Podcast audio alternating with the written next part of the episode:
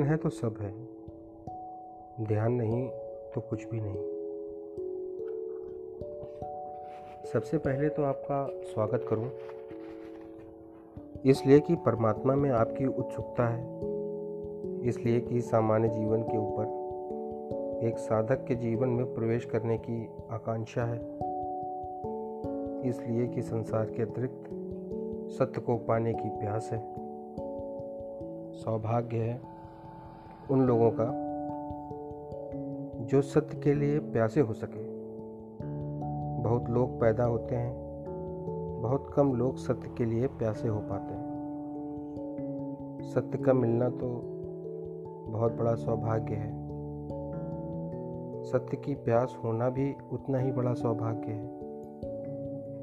सत्य ना भी मिले तो कोई हर्ज नहीं। लेकिन सत्य की प्यास ही पैदा ना हो तो बहुत बड़ा हर्ज है। सत्य यदि ना मिले तो मैंने कहा कोई हर्ज नहीं।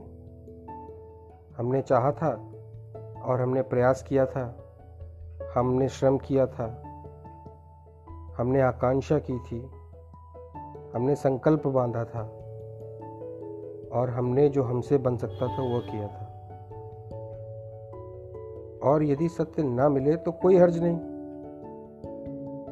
लेकिन सत्य की प्यास ही हम में पैदा ना हो तो जीवन दुर्भाग्यपूर्णता से भर जाता मैं आपको यह भी कहूँ कि सत्य को पा लेना उतना ही महत्वपूर्ण नहीं है, जितना सत्य के लिए ठीक अर्थों में प्यासे हो जाना।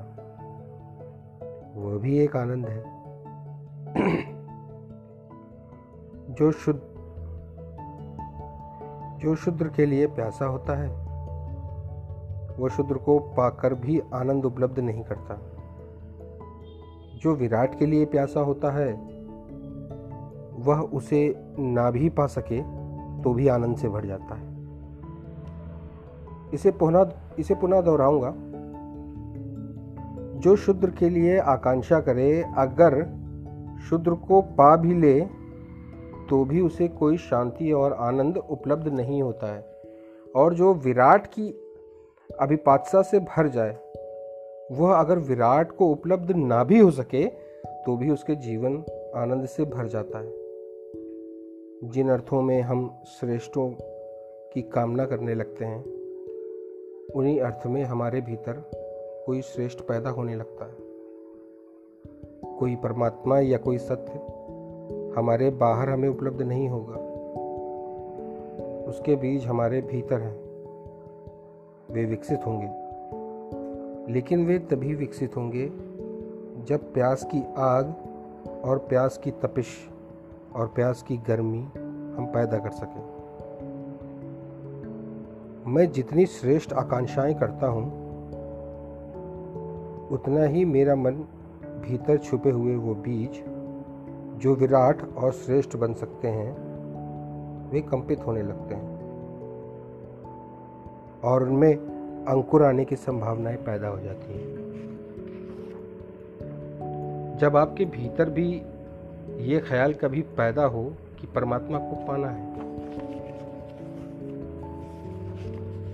जब कभी ये ख्याल भी पैदा हो कि शांति को और सत्य को उपलब्ध करना है तो इस बात को स्मरण करना कि आपके भीतर कोई बीज अंकुर होने को उत्सुक हो गया है।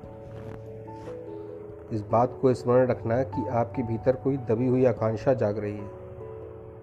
इस बात को स्मरण रखना कि कुछ महत्वपूर्ण आंदोलन आपके भीतर हो रहा है। उस आंदोलन को हमें संभालना होगा। उस आंदोलन का सहारा देना होगा। क्योंकि बीज अकेला अंकुर बन जाए, इतना ही काफ़ी नहीं।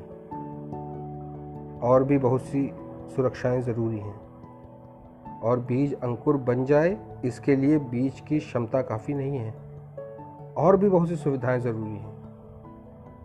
ज़मीन पर बहुत बीज पैदा होते हैं, लेकिन बहुत कम बीज वृक्ष बन पाते हैं। उनमें क्षमता थी, वे विकसित हो सकते थे। और एक एक बीज में फिर करोड़ों करोड़ों बीज लग सकते हैं। एक छोटे से बीज में इतनी शक्ति है कि एक पूरा जंगल उससे पैदा हो सकता है। एक छोटे से बीज में इतनी शक्ति है कि सारी ज़मीन पर पौधे उससे पैदा हो सकते हैं। लेकिन ये भी तो हो सकता है कि इतनी विराट क्षमता, इतनी विराट शक्ति का वो बीज नष्ट हो जाए और उसमें और उससे कुछ भी पैदा ना हो। एक बीज की यह क्षमता है, एक मनुष्य की तो क्षमता और भी ज़्यादा है। एक बीज से इतना बड़ा विराट विकसित हो सकता है, एक पत्थर के छोटे छोटे टुकड़ों से अगर अणु को विस्फोट कर लिया जाए तो महान ऊर्जा का जन्म होता है। बहुत सी शक्ति का जन्म। मनुष्य की आत्मा और मनुष्य की चेतना का जो अणु है, अगर वह विकसित हो जाए अगर उसका विस्फोट हो सके, अगर उसका विकास हो सके तो जिस शक्ति और ऊर्जा का जन्म होता है, उसका नाम है परमात्मा। परमात्मा को हम कहीं नहीं पाते। बल्कि अपने ही विस्फोट से, अपने ही विकास से, जिस ऊर्जा को हम जन्म देते हैं, जिस शक्ति को, उस शक्ति का अनुभव परमात्मा है। उसकी प्यास आप में है, इसलिए मैं आपका स्वागत करता हूँ। thank you